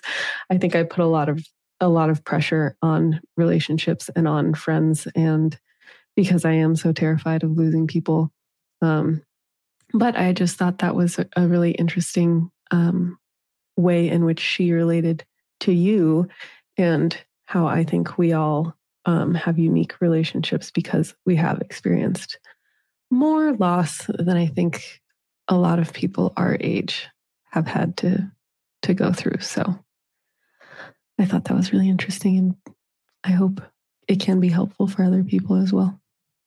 Same. Jules, anything? Oh. yeah, I have. I mean, both of you know I've been on pins and needles for this, and I do. Um, you know, there's definitely a measure of fear for me in just these last few episodes and all all around because I know that we all went through things, but I was definitely the most overt in my coping mechanisms. So to hear her have a lot, just a lot of grace, I almost like don't feel that worthy of it, but I do. I'm, I am so grateful just to be here with both of you right now. And I'm really happy that this is over this episode. and yeah, I just have a lot of um, a lot of gratitude for her and for both of you. And we'll do better. And I think that if we were to look back on everything that we went through together and apart and have let a fucking man ruin it, that would have been embarrassing. so, if anyone out there is struggling with something like this or having a hard time seeing how you could mend something like this, um, I, that's it. I mean, it's not worth ruining a friend or a friendship or a sisterhood or a relationship that you've worked so hard for over something that was an accumulation of shit that had happened to all of us. Mm. And honestly, I think that we will look back on it 10 years from now and be really, really grateful that it all happened exactly the way we, that the way that did, because I'm already looking back on it now and kind of thinking that. Mm-hmm. mm-hmm. So thank you for coming to the table so earnestly and being willing to repair things with me, Julianne, even after I did not speak to you for two years. Kendall, thank you for being there for all of it. An excellent middleman you are. uh, and before we sign off, I do want to say, in honor of Mental Health Awareness Month and Military Appreciation Month, that if you are facing a crisis and you do not have a Darla, dial 988 to reach the National Suicide and Crisis Lifeline. If you are a new or expecting mother, you can call 1 833 or if you are a new or expecting mother, you can call 1 8339 HELP for Moms for confidential professional advice. If you're feeling overwhelmed or just need someone to talk to, ask your healthcare provider. Contact the Substance Abuse and Mental Health Services Administration's National Helpline at 1 800 662 HELP or visit www.findsupport.gov. If someone you know is going through a tough time, you can also reach out to them and tell them that you're there for them. We're all in this together. And we are signing off. But before we want to give you a little preview of next week's episode, we are A, finding out exactly how Julianne and I made up. And we spend the rest of the episode talking about how we found our biological father after I took that DNA test.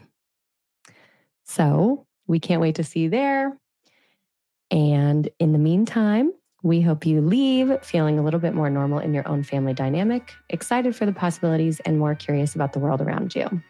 Have a good week, take things in stride, and leave people better than you found them. We'll see you next time. Bye. Bye. Bye.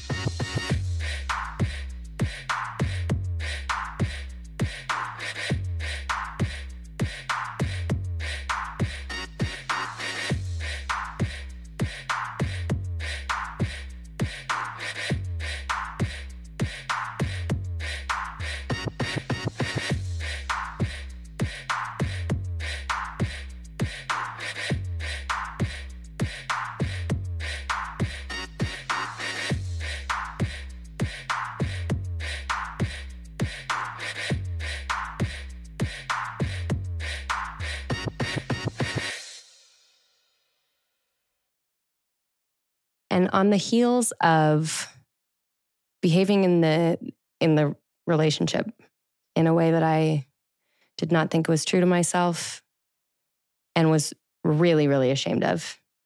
Exiting that relationship, getting the new job at Scribe, and then diving deep into therapy, something that I also felt was really necessary for me, was finding out who I am at a cellular level. So, in the midst of making all of those changes in my life, I did also finally break down and submit my DNA to a database, uh, Ancestry DNA to be precise. I just really was feeling a pull to, because my relationships with with men, I mean, in college a little bit, but definitely from moving to Austin on, had gone so terribly.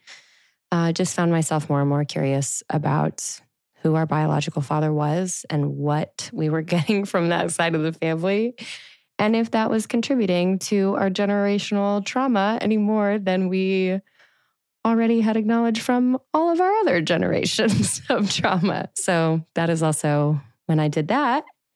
And funnily enough, that is what is kind of bringing us here today, but kind of feels very, very peripheral in the light of other things that we are talking about.